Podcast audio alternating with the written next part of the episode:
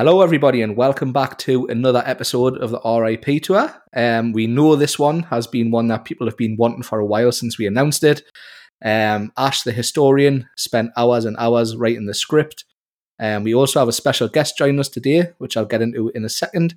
We can't do a show until we uh, announce our other tour guide. So, Ash, how are you doing?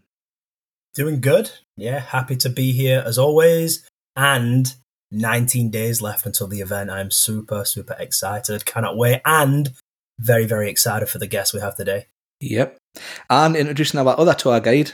Nah, I'm just joking. Tim isn't here and Luke isn't here. So it's just me and Ash, the British takeover today. Um, but we do have one American on the show, and I'm very happy to announce um, her as a guest. She's a dear friend to me, and uh, we speak about Horror Nights quite often. And for the past two years, I've managed to hide in the background of her videos without her seeing, um, which is becoming a running joke now. So, Liz, welcome to the show. Hello. I half expected you not to show up today, honestly.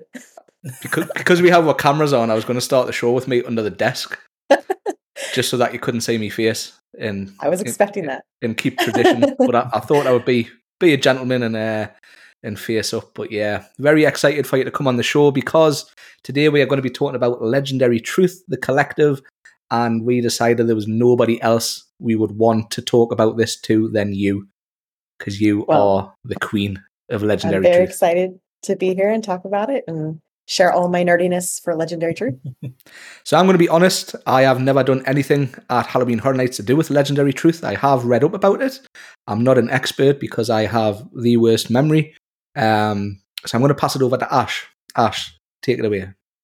Yeah, so the reason I'm so excited Liz is here as well is because I have done all the years Legendary Truth have been involved, but I was still back and forth from England at the time, so we just had random days. In October, we went to the event, but Liz has done it all uh, pretty much, del- delving deep into the games, the meetups, etc. So we're gonna we're gonna touch on that. But the reason we're covering this is because of the announcement, the recent announcement last week with the Maze Legendary Truth case files unearthed. Um, and Legendary Truth is a very integral, uh, intricate part of uh, Halloween Horror Nights history. Um, and like you said earlier, Gary, people are people are ready for this episode. They want to learn um, as well. And then we did have a little bit of history that we're going to go over the lines we've done here for like the audiobook style. And then I think we're going to pick Liz's brain uh, about it as well. Um, but just talking to Liz now, are you able, Liz, just to kind of give you give your kind of background on your attendance of Horror Nights among the years? Sure. So I went to Halloween Horror Nights for the very first time in 2001. I was a baby little high school student and had the spontaneous opportunity to go to Halloween Horror Nights. I don't know that I ever would have gone if I hadn't been pushed in peer pressure stuff, but I went for 2001 for the first time and I've been every year since except for 2002, 2008, and 2020. so this year will be my 20th Horror Nights. Wow. That is um that is some because that is some going. I think the the um the first time you got I guess peer pressure into going, that was probably a good move on your part then listening to that. yes, absolutely. All right. And then just in terms of what typically asked, do you have a favorite year that you've attended, like holistically? 2011, Horror Nights 21, best year for houses of all time, in my opinion. No question. I, I absolutely agree with that. The house lineup that year was really, really good. And do you have a favorite maze and zone? So I can't just pick one for either one of those because I've been so many years. So for maze, I have two. It's either Scarecrow or The Forsaken. Those two are my faves. And then for scare zones, I have three. I have seven, Vamp 55, and Invasion. Oh, Vamp 55. Sorry, Gary. I always get a lot of lot of hate for that. Yeah, see, I see every time you post that, uh, people uh-huh. people have a lot people have a lot to say about that. So that's I'm uh, always there to heckle him about it. and um, the uh, the Eddie, the likes camera action scare zone's got a little representation too. Invasion, um, fifty five, fifty five too. So that's my zone. I'm ready. yeah, that's that's going to be a fun one for sure. Um, but yeah, uh, so what we've got here then is a little bit of history. We've all chipped in with the audiobook style that people seem to enjoy. So um, relax, take a seat, have a listen to the history of Legendary Truth, the collective among the years at Halloween Horror Nights. Uh, enjoy.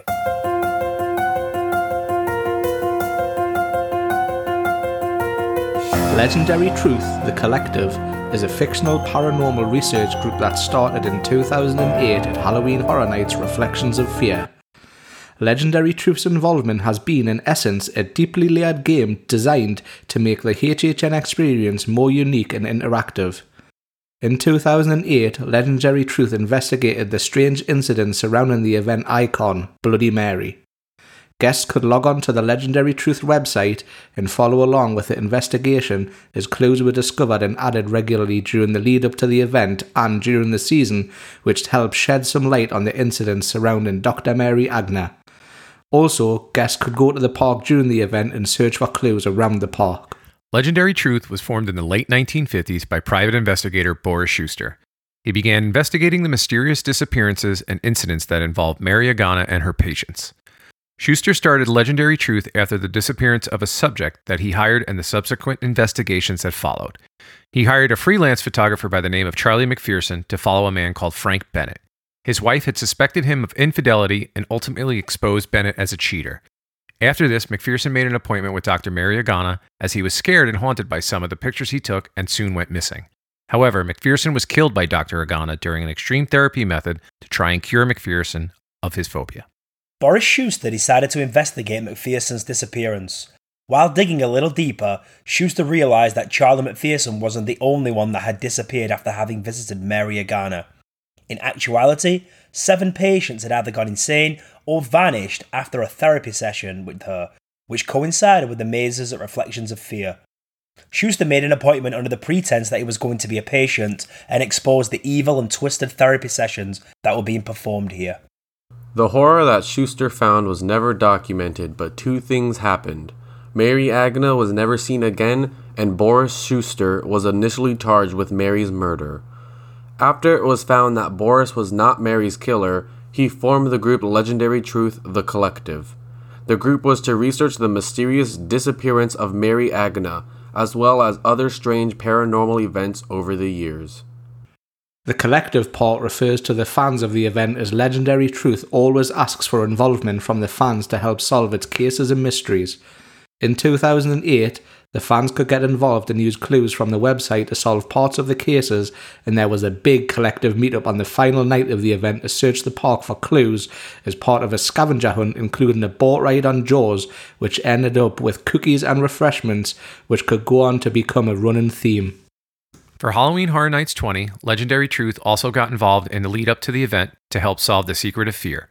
On social media, it was shown that there was a rift between people higher up in the Legendary Truth organization, with Boris Schuster being mysteriously removed as part of the staff. Also, the termination and disappearance of a trusted cell director of the collective led to a search of his office, referred to as an intellectual sanitization.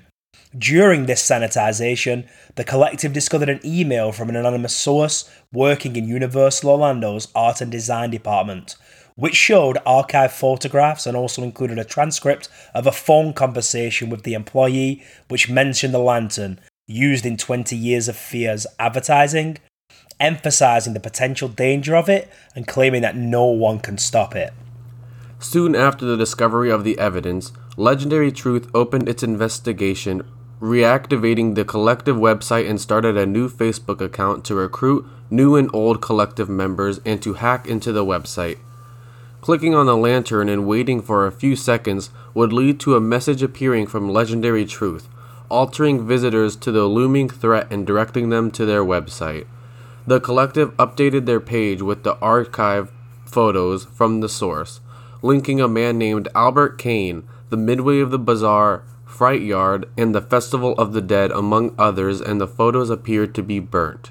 The team were able to get their hands on a series of 20 of these burned photos, and they were shared with the collective which showed past events on them. Legendary Truth the Collective analysed these photos and discovered that they were actually pieces of a puzzle.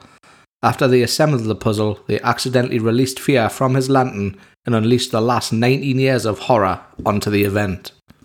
2010 also had the Wyandotte Estate, which was a haunted house in Cary, Ohio, that Legendary Truth came to investigate and was part of the Warehouse Experience website.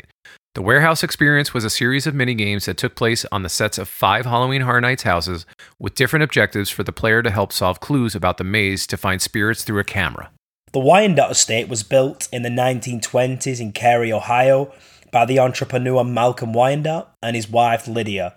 The house had been rumoured to be haunted since Malcolm brutally killed 13 dinner guests, including his wife Lydia, before he committed suicide on October the 30th, 1929.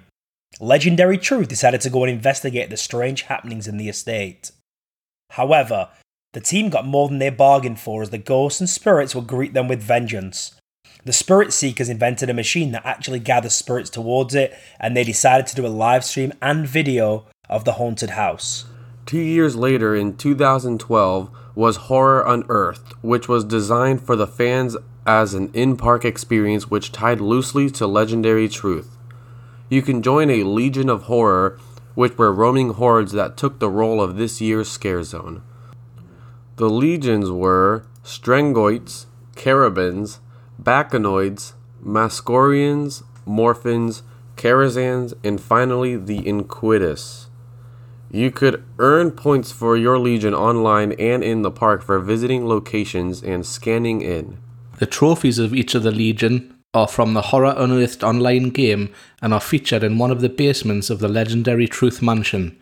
During the last night of Halloween Horror Nights 22, players were tasked to find 300 figures to scan their cards with. Players who were able to get the RFID card scanned and assembled at the Horror Makeup Show building where the Legion's banners and trophies were held on display, along with refreshments, again with cookies, and were able to attend a presentation by the Halloween Horror Nights creative directors. The following year, Halloween Horror Nights 23 saw the return of Legendary Truth in a bigger capacity and took place even before the event started. In spring of 2013, a Legendary Truth panel at Halloween Extreme in Orlando teased the future of Legendary Truth. The event also showed Dr. Calvin Thorncastle, the director and new face of Legendary Truth, explaining some behind the scene things and questions the loyalty of some of the collective. He also hinted at a new game to follow on from the Horror Unearthed game that would be coming for HHN 23. Players logged in to legendarytruth.com, and once logged in, players found the Legendary Truth Mansion, which was made up of multiple levels. Some levels were restricted, but were unlocked over the course of the event.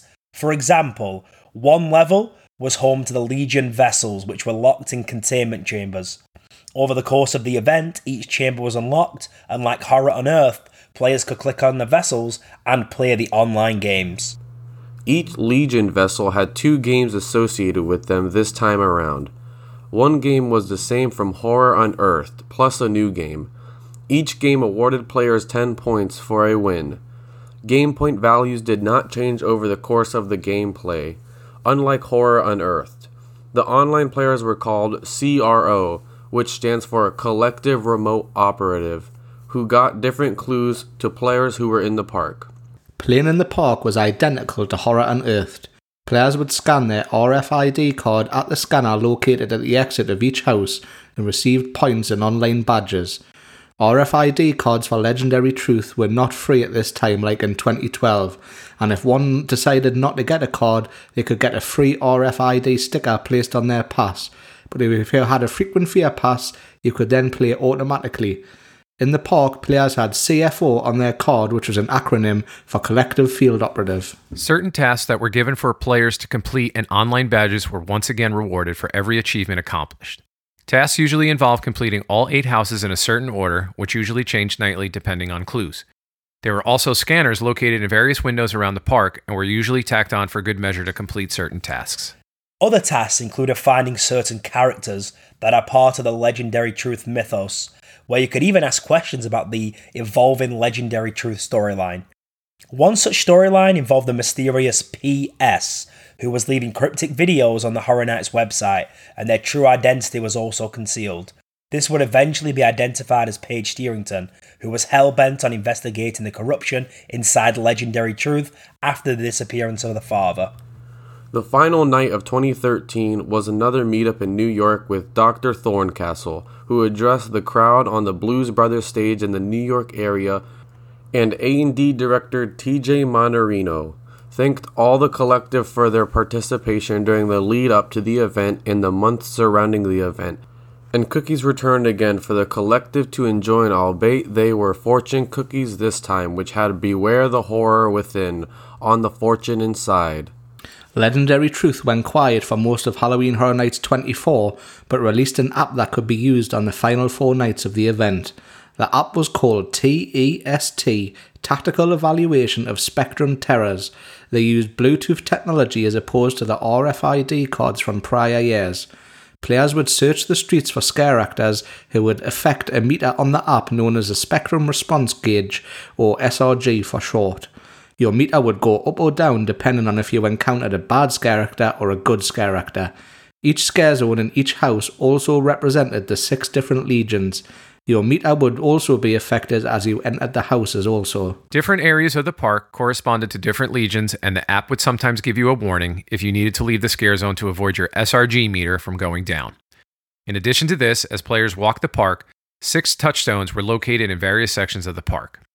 In Sting Alley, a different poster appeared there every day, and the poster contained the location of the various touchstones, but players would have to solve the riddle on the poster to unlock their locations.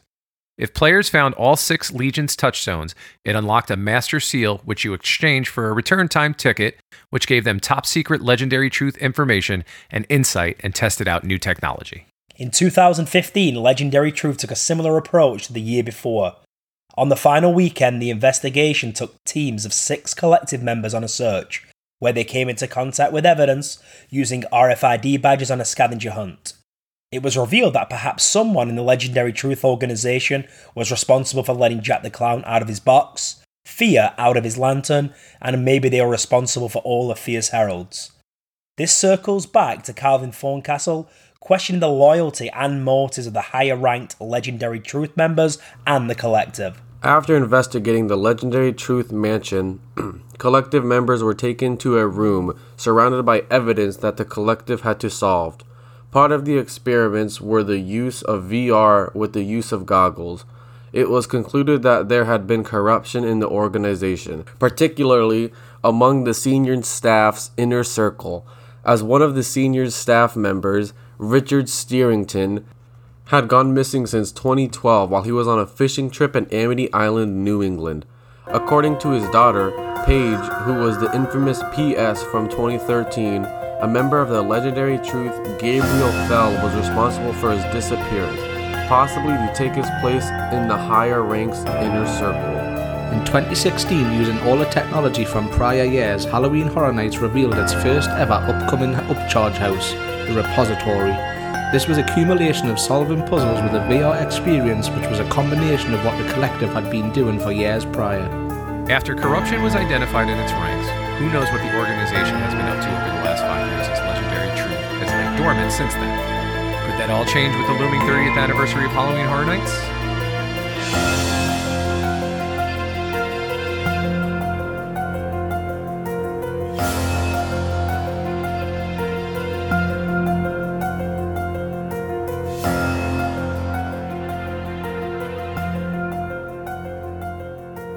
Right, guys, welcome back. Hope you enjoyed that. Again, we love doing the audiobook style. It may not be everybody's cup of tea, but we enjoy doing it, something different.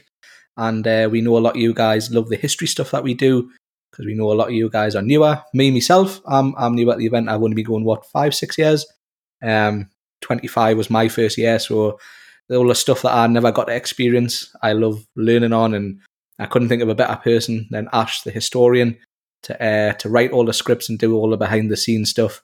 And I think like by the first week that he'd been on the show, he's wrote like he had wrote like eight scripts um, for different various history events. But obviously, with the announcements of Horror Nights 30, um, we wanted to concentrate on stuff like Legendary Truth. We have a Carrie episode. Uh, the Icon episode did brilliant, so we hope you all enjoyed that. Um, but now um, we are going to talk with Liz um, all about Legendary Truth. So I'm going to sit back. I'm going to let Ash take over. I'm going to listen. I'm going to learn, and hopefully you do as well. Yeah, so like I mentioned earlier, I mean, I'm I'm pretty well versed in in the history, the lore of all this, but this is when we talked about it as a group. We said there's no person we'd rather have on than Liz to talk about this. Just those first hand experiences are just priceless. Yeah. Um, but I do want to talk first and foremost just about um, where it first came from. So obviously the significance of Boris Schuster in the lore of Halloween Horror Nights, despite never really featuring in like a maze zone. Um, but I'll start with you then first, guy. What are you expecting this year uh, from the case files unearthed? Because it does say you kind of step into the shoes of Boris Schuster. So what are you kind of expecting in terms of the maze for this year for that one? So for me, who knows absolutely nothing about this other than what I've read, and I've never again got to experience it, so I'm not going to pretend that I know everything. But I think it's going to be maybe as a continuation of where sort of it all left off from years ago. Um, I think we're going to be represented as Boris within the house, and we're going to maybe be solving a mystery or something like that. That's just the, the vibe I sort of got it from the house description and some of the art that I saw. Um, so I think they're going to be bringing stuff back, you know, from the past, but also a continuation and maybe he's expanding on the story that's already been built, you know. Yeah, no, for sure. And Liz, what, what are you thinking in terms of the kind of overall theme for the maze? Any kind of ideas? Any kind of wish list things on there that you'd like? So I'm hoping that we pick up where the story kind of left off, maybe even getting to see a little hint of what happened with Dr. Mary Agata during their fateful meeting. And maybe we travel through time after that, going through Boris's investigations after Mary once he's been released, seeing what he did with the collective and legendary truth after that, and all the different cases that he studied aside from Dr. Mary Agata. Absolutely. And do you, do you think when you when you go through because I think we're going to go through I guess case by case, maybe sequence by sequence in the maze, are you thinking it maybe has maybe each kind of legion is represented? Um, Ooh, that would be that would be from... excellent. I hadn't even thought about that yet, but yeah, that would be really awesome if we were each kind of scene we were investigating a creature that's part of each legion. That would be awesome. Yeah, and I think people do like those kind of scene by scene mashups. I'm thinking of like Slaughter Cinema, uh, yes. Blood, HR Blood and Guts, you know, those kind of sequence, different rooms. That's what I'm expecting. That's in my mind with the different case files. If you go through different scenes, different creatures, different time periods, all of it. Yeah, and so so much potential as well. And this event as a as a whole, like holistically, I think is a throwback to the fans. I think the four what is the original four six split with the um, six four yes. split, should I say? Um, so yeah, big one for the fans there. Now, in a sense, Boris Schuster and the whole his kind of back hasn't really featured at all. Like, let's just say post Reflections of Fear. Um, so, I mean, what is the significance of Boris Schuster in um, like Horror Nights lore, Horror Nights history? Why is he so popular among the Uber fans, but not really featured for maybe what 12, 13 years? Right. I think it's partially the mystery because we learned so much about his involvement with Bloody Mary in 2008, and then he kind of disappeared from the lore. So I think everyone is super interested to know his story. And he has the office that's there in Universal. We see his name in the park. And I think everyone wants to know more about him. Yeah, I think that's a, that's a that's a that's a good way of putting it. That kind of mystery, the allure about it, um, for sure. And it's funny you mentioned the um, his office in the New York facades earlier, and I'm, I'm not going on record here, but I'm, was that there before Reflections of Fear? Was it there before the event? No, I well, I'm not sure the timeline anymore because it's been so long of whether or not they installed it right before the final investigations. I want to say, and I can't say for certain, but I want to say they installed it before that final night of investigations. But it wasn't in the park before that. It was installed specifically for for the four nights. Yeah. Got it. And then coming coming to the actual final night of Reflections of Fear. I know you were not there personally, Correct. but you've you've got a lot of contacts, I believe, in the yes. uh, and um, so are you able to kind of talk us through maybe the final kind of meetup and maybe the success it had to for future events also? So I can give you kind of a run through of what I've heard happen that night. 2008 was kind of my gateway year into getting really into the lore of Halloween Horror Nights. 2005 kind of introduced me with all the Terror Queen. but 2008 was the first year I was super involved with the website. I just couldn't go that year. But I had friends who attended the final night, and it sounds like it was set up like a scavenger hunt where you were told certain places to be and you worked in groups to solve various riddles that were given to you when you went to that specific spot. So members of A and D were there to kind of give you a clue. Everyone worked on the clue and met up in different places. And of course, the highlight was the best Jaws tour ever, led by Captain Lazy Bastard, who was Rick Spencer. And he took groups on the Jaws tour of Legendary Truth. So it was just jokes for Legendary Truth, but a little bit of more information about the story. And then he gave the final meetup spot, which was to get their cookies. Yep. So the lore of the cookies, we'll, we'll touch on that as well, because um, that does come up um, quite a lot moving forward as well throughout the history. And I think the, the Jaws, right? Because I think it was rumored that Boris used to have like a summer home in Amity, I believe. Yeah, so he makes that joke in the and there is oh, actually a YouTube video. You can find a YouTube video of the Jaws tour. Someone filmed it.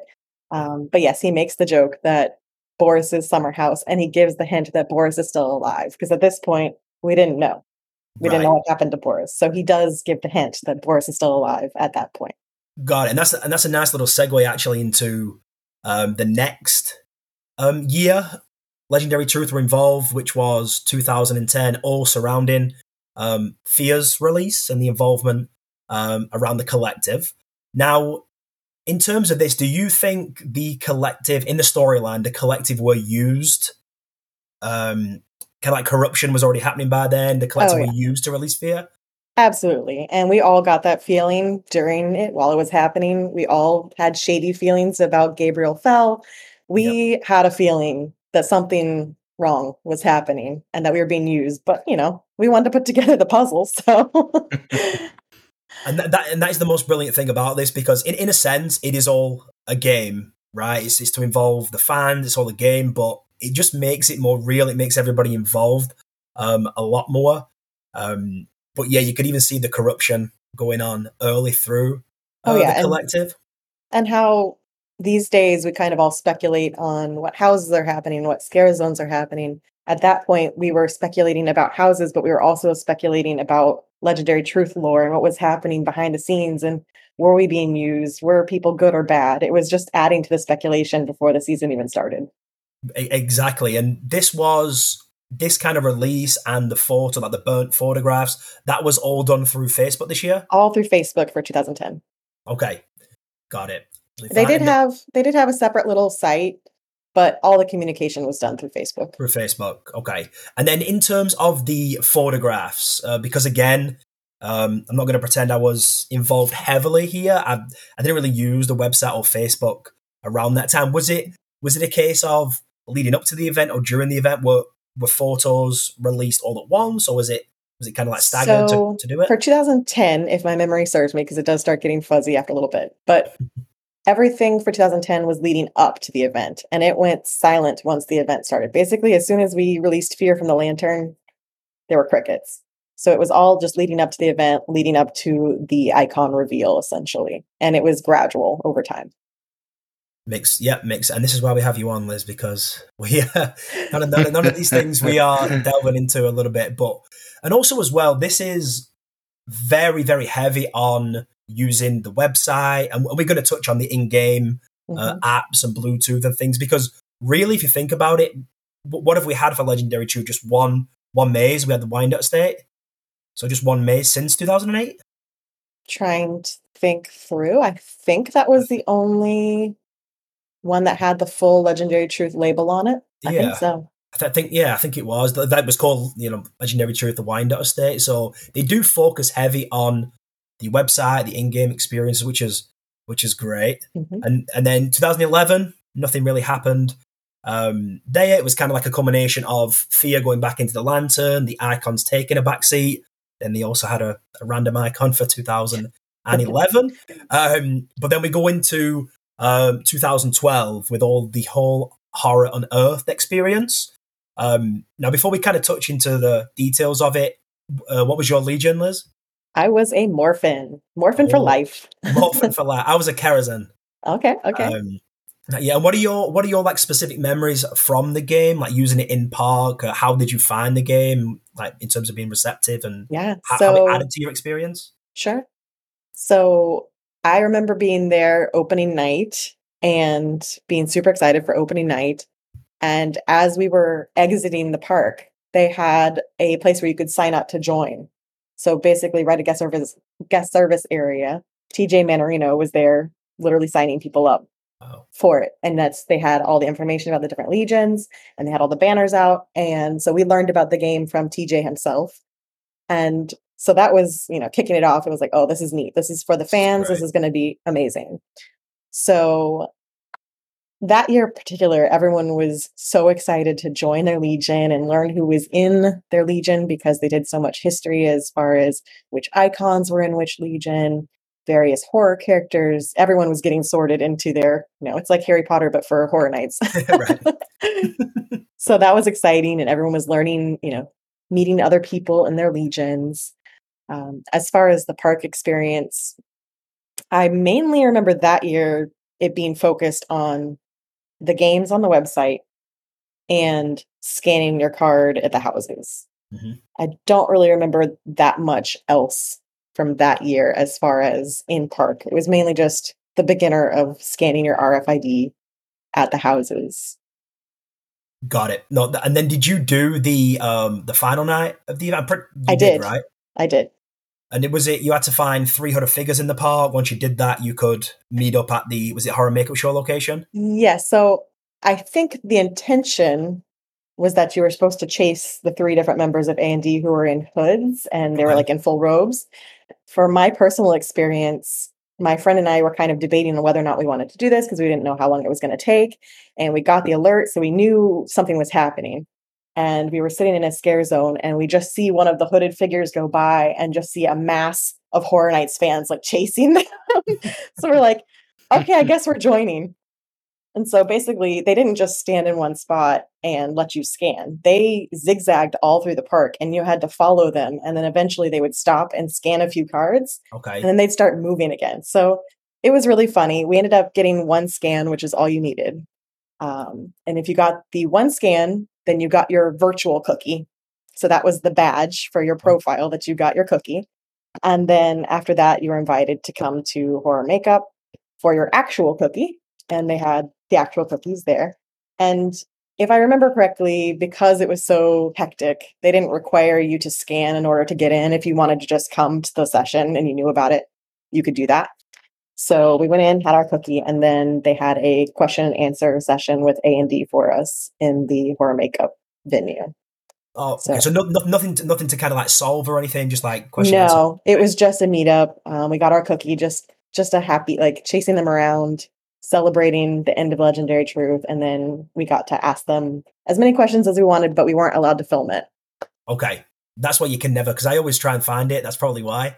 I Um, have I have a vlog from it on my channel, but I Mhm. vlog like the first couple minutes, and then at that point they say you can't film it. So it's like a couple seconds of TJ introducing it, and then I'm like, oh, like where's my camera? It's like a YouTuber's worst dream, that isn't it? When you get somewhere and they see a corn film.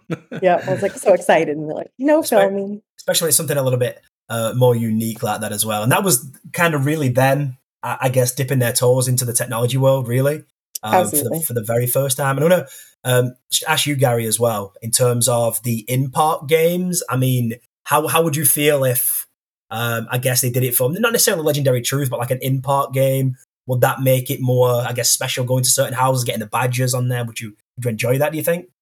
I would absolutely, I would love that. Sometimes I go to horror nights and like, I just can't be bothered to wait in lines for houses, so I just sort of go there for the atmosphere, just grab some dinner, a couple of drinks, walk, do a lap through the scare zone. So I think one of those nights where I really don't want to do maybe it's houses, or if there was houses that you had to specifically go to to get like a stamp or a, a badge or something, I would do that.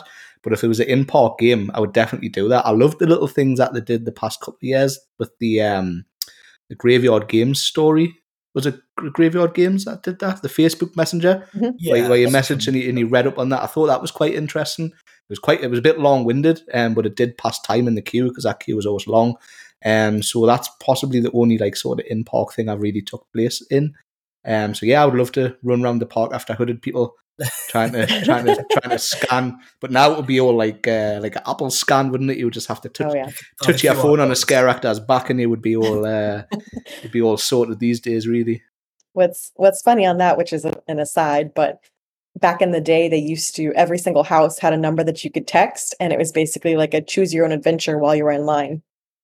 Wow. So uh, it was about the house, and so you'd text a certain number when you got in the line, and then it would be following the story. Like if it was a Jason house, you'd be following the story, and you'd pick your own adventure, and it'd keep you busy in line. and you get home and you've got like a two hundred dollar phone bill. Yeah, it was like 2009 ish, 2009, 2010, exactly. Yeah, that, that that's great. See, there's so, so much stuff I don't know as well, which is always good. Obviously, having guests on who's done that, all these first first hand experience of things uh, as well. But I think with with Horror Nights, especially with their originals, there's always a purpose to it. There's always a there's always a pretty intricate backstory. Everything, you know, like Carrie, for example, Mhm. Legendary Truth, Icons, all kind of culminating with Fear. Everything's got a purpose, which I just love uh, the whole backstory. Um, but we were talking about this as well, Gary. Right? I think Legendary Truth of, of, of out of all the lore and history, Legendary Truth is by far the most confusing, the most intricate. Oh, By far, definitely, right? yeah. Like I edited the uh, the lines portion, and Luke hasn't done any of that either. And like, I was halfway through editing Luke's lines, and just like the words that were coming out his out his mouth because he was getting angry because he couldn't get the lines out, and I had to cut so much out. It was just hilarious. Um, but it, but again, that's that's why we love doing this. So you know, for me especially, that's why I wanted to come on this episode because I haven't got a clue about it, but I wanted to learn. I'm interested in it, and I wanted to, to hear like a first hand account from you guys. You know. And I've I've lived it and I can't keep the lore. Like I was reading through the lore, I'm like, oh yeah. I remember the in park activities much better than I do the lore because the lore has just gone all, all over the place over the years. So it was nice to read your script and kind of refresh my memory on everything that's happened. It's actually weird to see Ash stumped as well because normally you ask him a question and straight he just knows straight away. So him and Tim did a vlog in the park last week, and Tim texted me and he was like, "I just asked Ash like crest questions, and he just straight away gave me an answer. He knew what props were reused from different houses and Mhm. different zones straight away. He said it was surreal. Yeah, I, th- I think I've got a, a pretty good memory, but if I've done it, you know, if I've if I've been part of it, um, like like I said, I've said it quite a few times, but this is why we wanted you on this episode so much to uh, cover this stuff, and um, we'll go on to the kind of next one, which is was the year after, uh, and this is um, what I wanted to ask you the most about is the um, extreme Halloween. And I think it, it was like the springtime of 2013, so Legendary True started a bit earlier that year. Yes, so it was Halloween Extreme and it was May 2013. So May of, May of okay. we I don't remember it must have been members of A&D that announced that they were going to be there and basically announced that they were doing a session and that if you were a fan you wanted to be there. Because all of us knew it was happening. I've never been to Halloween Extreme again. It was just that one time. And there were probably close to 100 people there to see it and they had chairs and everything set up. And we didn't know what we were going for but we knew they were going to do something for us. And so when we got there we saw the legendary truth stuff out so we got excited. And then they came out with dr thorncastle and dr thorncastle did the introduction essentially teasing that we were going to be getting called back in for service that fall Amazing. Yeah, that's that's so good, especially to have it so so early in the year as well. Um, you know, to tease people what's coming on in the Mhm. year uh, as Well- well. And Oh, and I was gonna say, um, TJ mentioned because after Dr. Thorncastle left, TJ came up and spoke to all of us. The members of the team were there.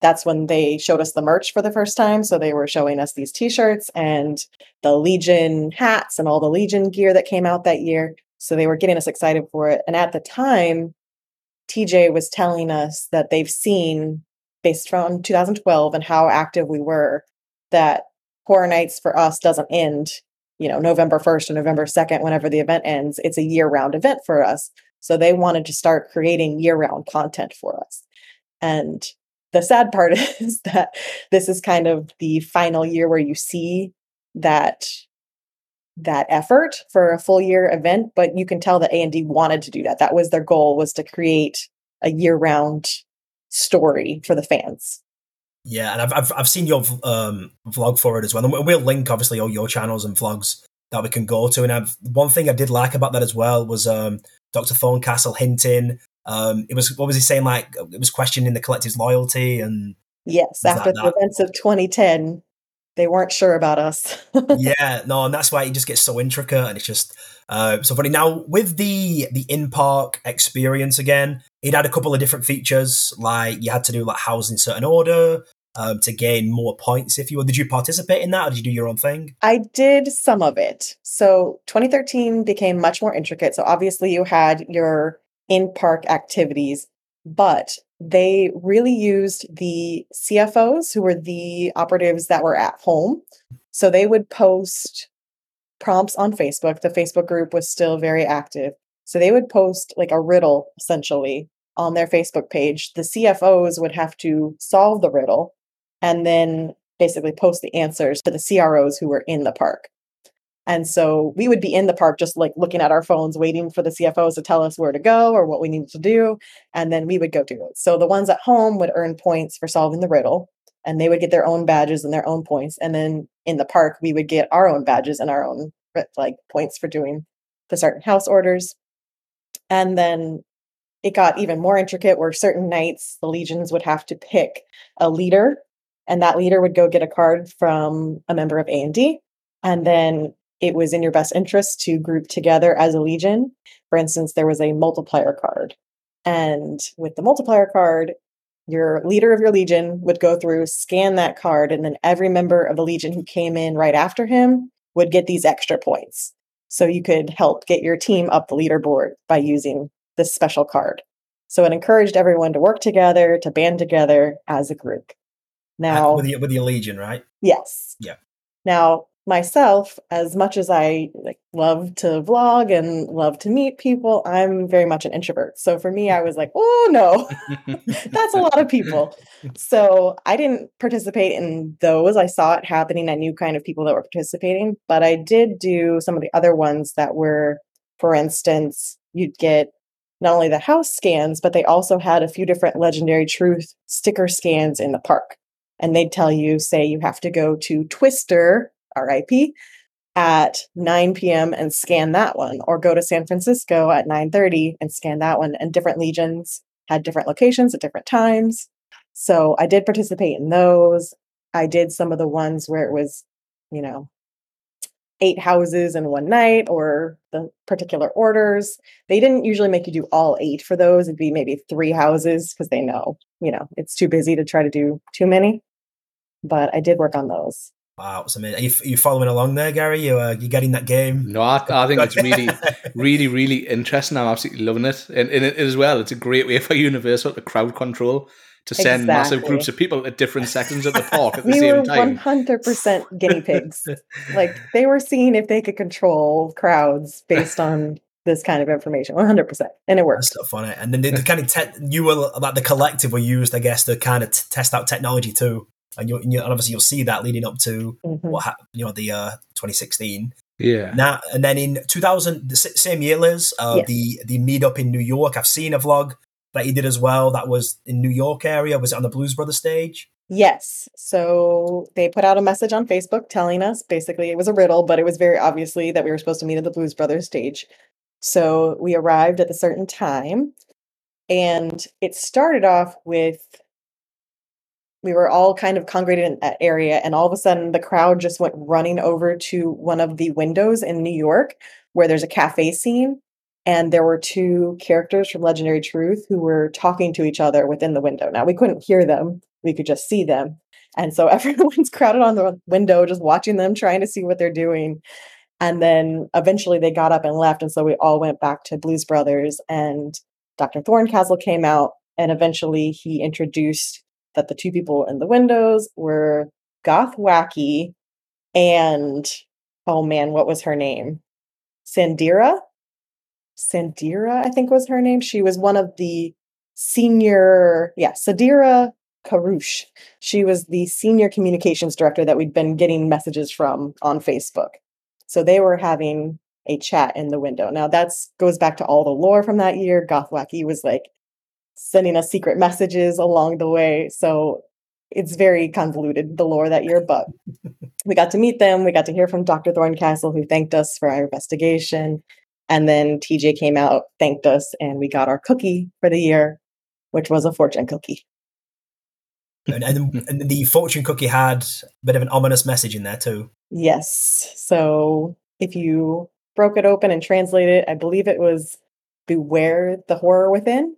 I think, Is that one? yeah, Okay. I'm, I'm pretty sure it was, yeah. But that's such a, such a nice touch, kind of rounding off the event, thanking all the collective, um, and having them meet up with obviously like-minded people. Um, And it was busy. That whole area was packed, packed with people. Basically, that Yeah. whole area where Stay and Scream normally is was just full of fans. that's great. They, they have something, you know, they know they've got something, uh, especially with the collective being involved. Um, and then you'll see that again, obviously, the, the year after for 24. Now, this was just, was it the last weekend? Was it the Bluetooth they had to use this year? They, they dropped the RFID badges? Yes. So 2014, nothing leading up to the event, nothing during the event until the final weekend when they released the test. It was T E S T. I can't remember what those letters stood for, but it was the test app. And unfortunately for me, the test app did not work on my phone whatsoever. I went through great lengths to try to get it to work on my phone, and it did not work for me. So my participation was very slim and I had pretty much lost all hope because the idea was that last weekend you could go through the parks or go through the houses and it was supposed to track whether or not you went through a house without having to scan anything. It was just supposed to know. And so you'd get points for that. And when you came out of the house, you were supposed to get a text that said, like, you know, you just went through this house. Wasn't getting those. And then it also had a thing where you could go up to scare actors and it was supposed to have a meter to know whether or not they were a good energy or a bad energy. Wasn't doing any of that. So the last portion of it was that you were supposed to be able to go and scan these six touchstones. And if you got all six, you would get invited to another experience. And so myself, I gave up all hope that I'd get to go because my phone wasn't working. And it just so happened that I lucked into a friend completed it. We were there on a weekday. Her return time was at, I want to say like 12:50 a.m. And she was like, "No, I'm going to work the next day. I can't do this. Here, take mine." So I had the opportunity to do the 2014 experience just because my friend had to go to work the next day. That was the, that was the master seal, correct? If you completed it, you got the master seal. Okay. Um, and then what was the experience? Oh, man. was that in the horror makeup show or not?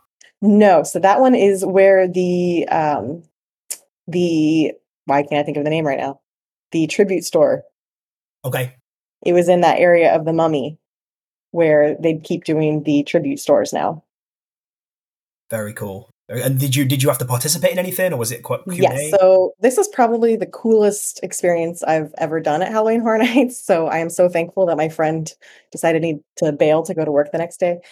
so we went in, you had small groups. It was a very small return time. Only I think maybe 20 people at a time came in for the return time and they had all the legendary truth gear out. And we had a message from Dr. Thorncastle basically saying that they needed us to investigate.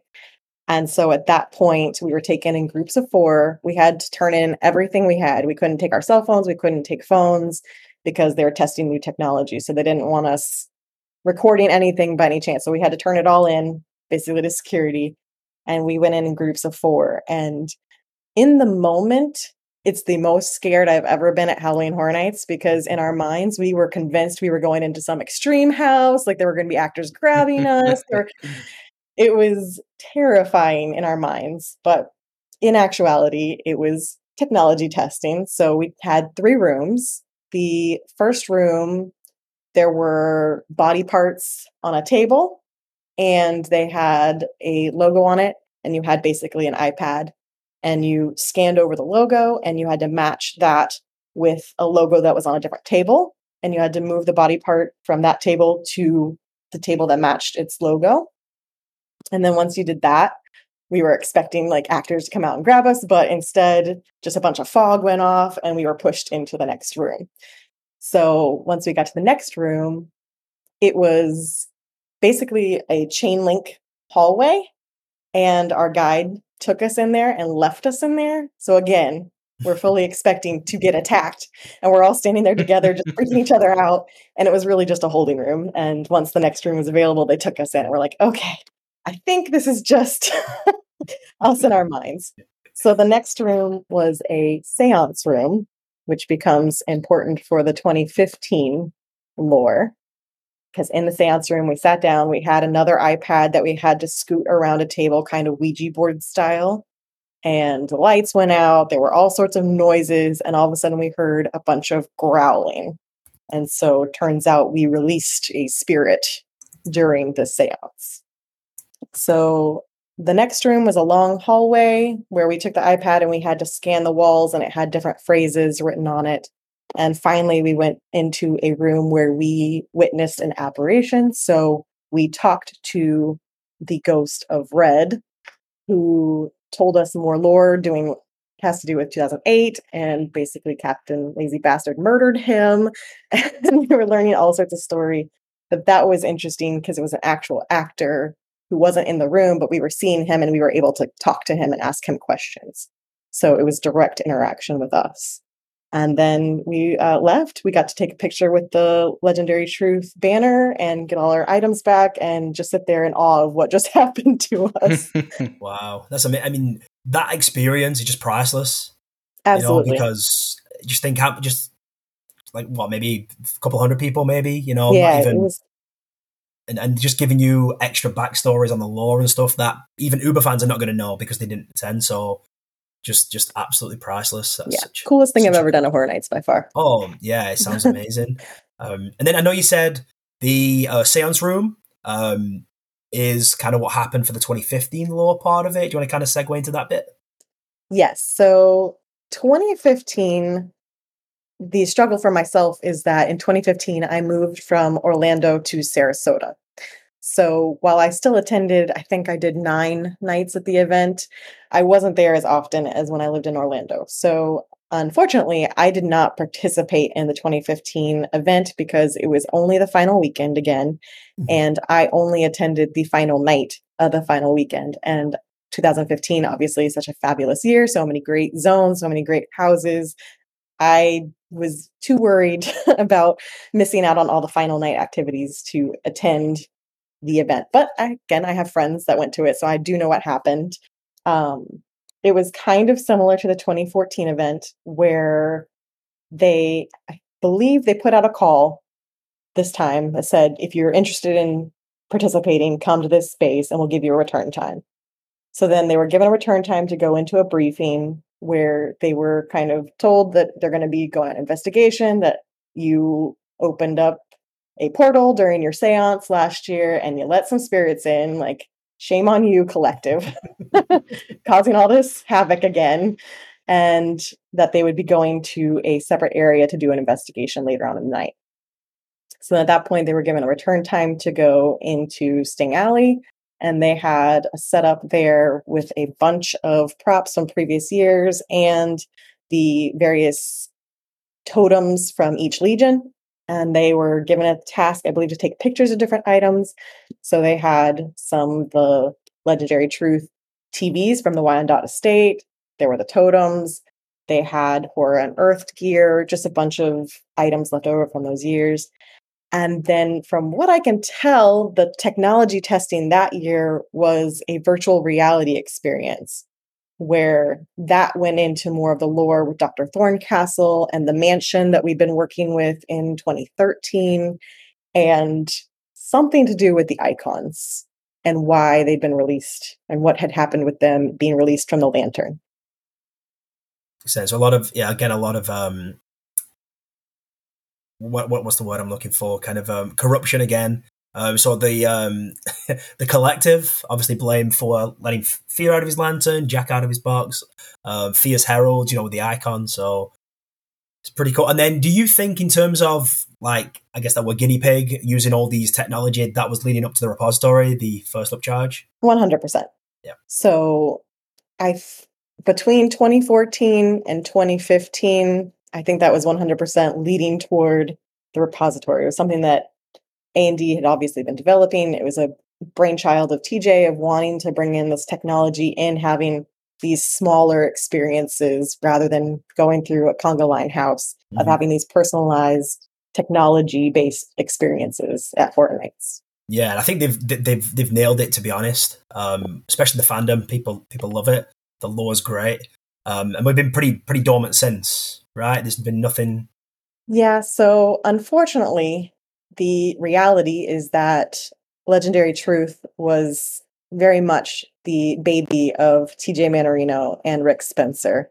And a big event that happened in 2016 is that TJ was promoted to a vice president position. And so I assume he's not that active into the day to day operations of Halloween Horror Nights anymore. And so I think that's a big reason why we saw Legendary Truth kind of go more dormant in the recent years because it was very much his baby and his his passion project.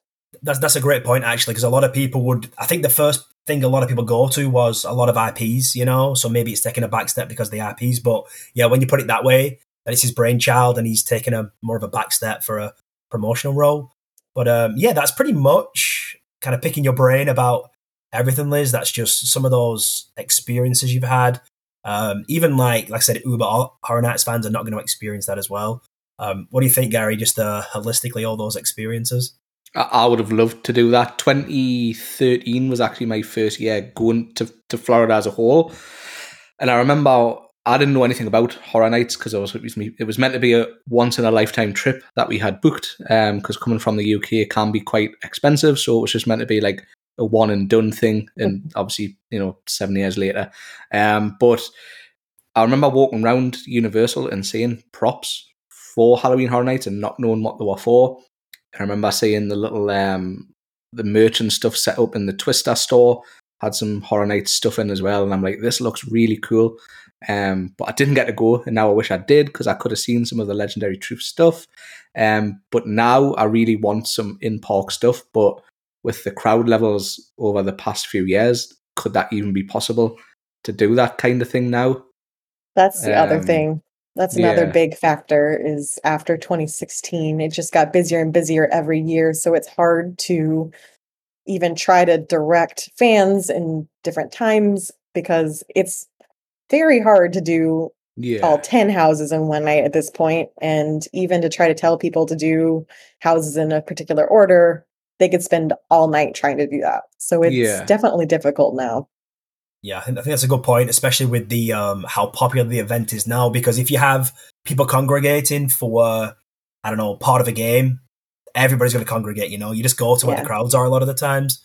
Um, but what do you think now? I don't want to put you on the spot or anything. What what can we expect for the future of Legendary Truth, or any predictions, or maybe just what you would like? I guess right forward.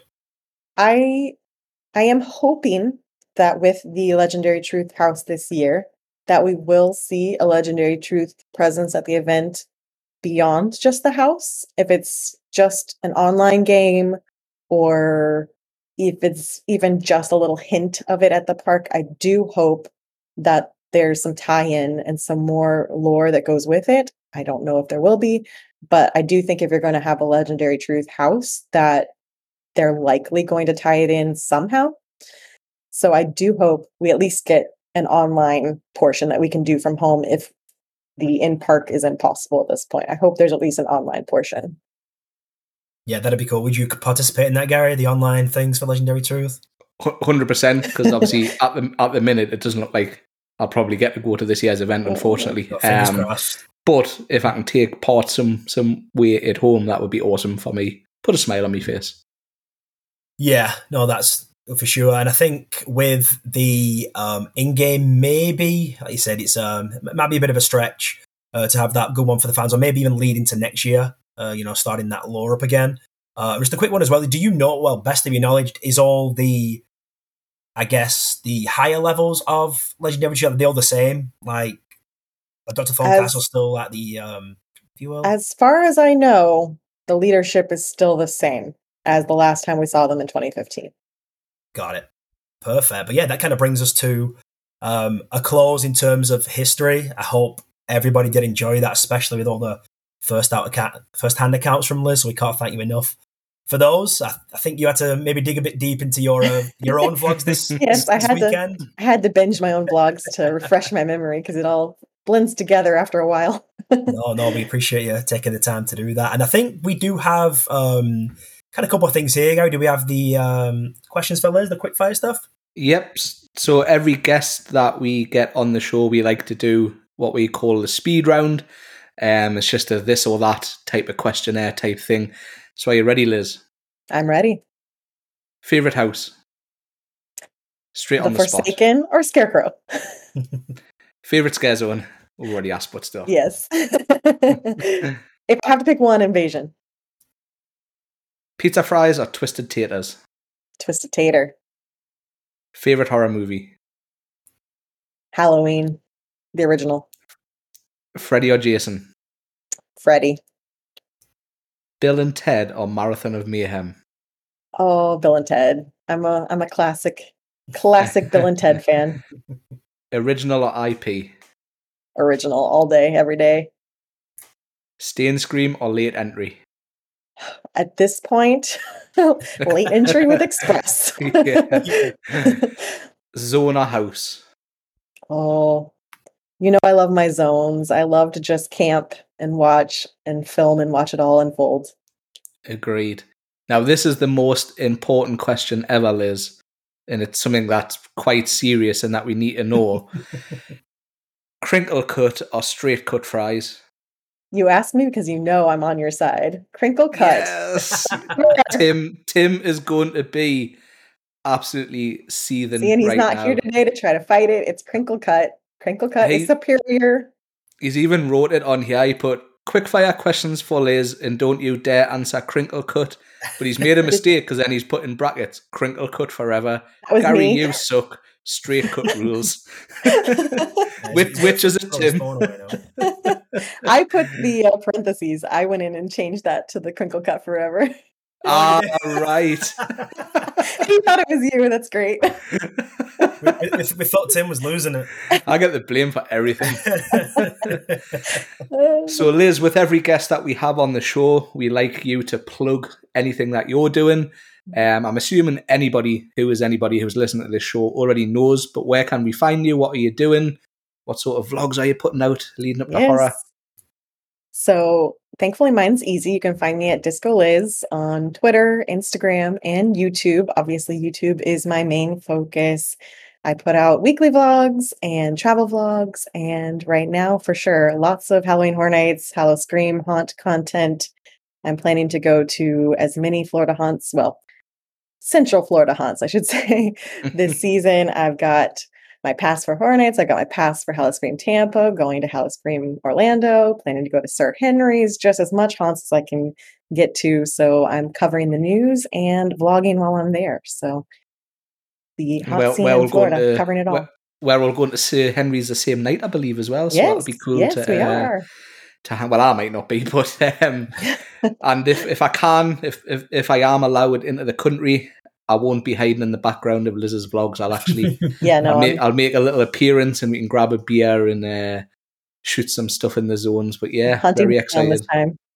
time. Yep. Yeah, Yep. I think Yep. as well with uh, Liz, if you are a big Horror Nights fan, you have tons of vlogs for like over a decade, right? Even I do. So I started vlogging, purposely vlogging the event in 2012, but I have videos from 2010 and 2011 on my channel. They just weren't vlog style, but I started vlogging the event in 2012. So I have playlists from every year from 2012 through now. nice. Yeah, go check those out. That's awesome. Awesome. So Ash, where can we find us? We are on Twitter and Instagram at RIP Tour Podcast. And we also have a YouTube channel now, which you and Tim put the first vlog, if- well, official vlog out. Yeah, the From the first official one. I think we've um we need to do a little bit more content for the YouTube um to kind of beef that up a little bit. I think we've neglected it a little bit. Yeah. Um, but with what the event starting, 19 days, be uh, plenty of um. And I'm, I'm just looking at Liz's uh, merch, Legendary Truth. You can't see this because it's a podcast, but she is she has a Legendary Truth on there. And I think that that year they, did the shirt, they had decal, they had yeah. um, So I have, they had a car decal, they had the shirt. I believe they had hats. I got the shirt and the car decal, and I just saved the decal, so I still have it in my collection.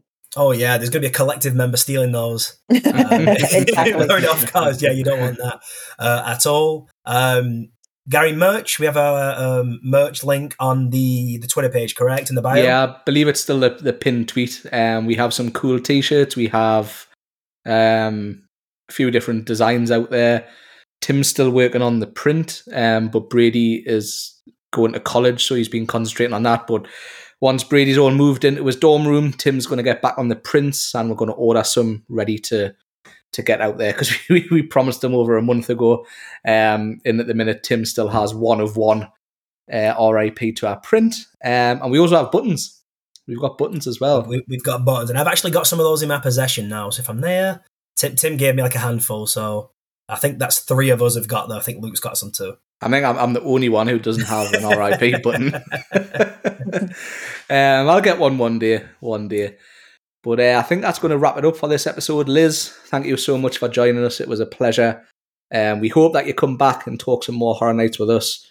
Um, be it another Horror Nights history episode, or even just come to chat about um, your experience at this year's event and uh, pop and say hello in one of our blogs, uh, video vlogs, and just maybe walk around the background and just get, get hide in the background. You mean? Pay back on me for the last two years, but Exactly. uh, but yeah, I've had a blast. I've learned a ton. It's been awesome. Thank you for spending some time with us. Thank you. Absolutely. Thank you for having me. I'll gladly return another time. Awesome. So that is going to wrap this show up, guys. Thanks for listening. We hope you enjoyed it. If you did, please leave a five star review. It really does help us get up in the charts on the podcast scene. So thanks, guys. Bye.